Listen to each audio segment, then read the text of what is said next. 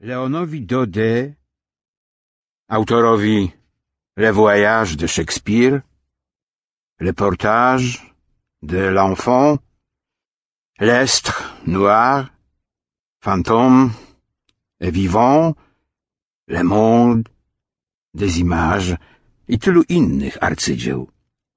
Nieporównanemu przyjacielowi, w dowód wdzięczności i podziwu. Marcel Proust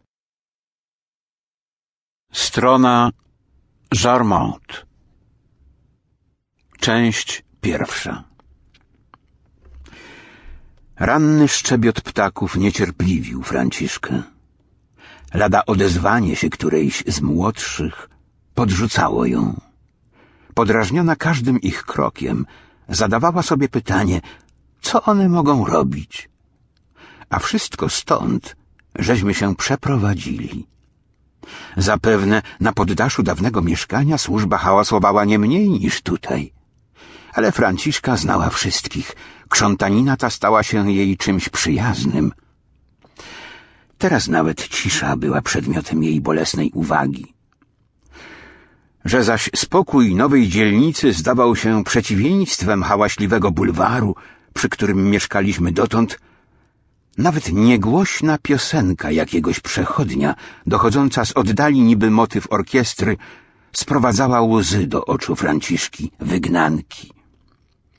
Żartowałem z niej sobie, kiedy zrozpaczona, że musi opuścić kamienicę, gdzie każden człowieka tak szanował, pakowała rzeczy, płacząc, wedle rytuału Combray i głosząc, że dom, gdzie mieszkaliśmy dotąd, milszy był od wszystkich możebnych domów. Ale teraz, kiedym widział, iż kamienica, gdzie nieznający nas jeszcze odźwierny nie okazał Franciszce szacunku niezbędnego dla jej duchowego zdrowia, pogrążyła ją w stanie bliskim uwiądu, ja, który równie łatwo przyswajałem sobie rzeczy nowe, jak porzucałem stare, zbliżyłem się do naszej starej służącej. Ona jedna mogła mnie zrozumieć. To pewna, że nie byłby do tego zdolny młody lokajczyk, osobnik nie mający nic z ducha Combray. Dla niego przeprowadzka, mieszkanie w innej dzielnicy, to było coś jak wakacje. Nowość otaczających rzeczy działała nań orzeźwiająco jak podróż. Miał wrażenie, że jest na wsi. Katar, jakiego się nabawił, dał mu niby zawianie nabyte w wagonie, gdzie się szyba nie domyka, rozkoszne uczucie, że zwiedził kawał świata. Za każdym kichnięciem cieszył się, iż znalazł takie galante miejsce – ile że zawsze marzył o państwie, które by dużo podróżowało.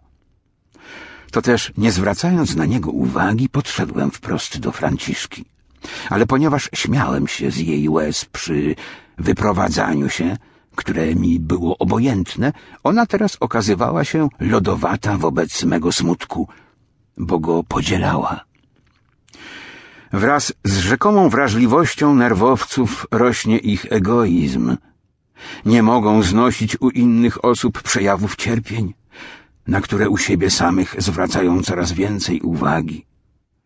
Franciszka, która nie przepuściła żadnej własnej dolegliwości, odwracała głowę, kiedy ja cierpiałem. Chciała mnie pozbawić tej przyjemności, że moje cierpienie spotkało się ze współczuciem, że je bodaj zauważono – tak samo robiła, kiedym z nią chciał mówić o nowym domu.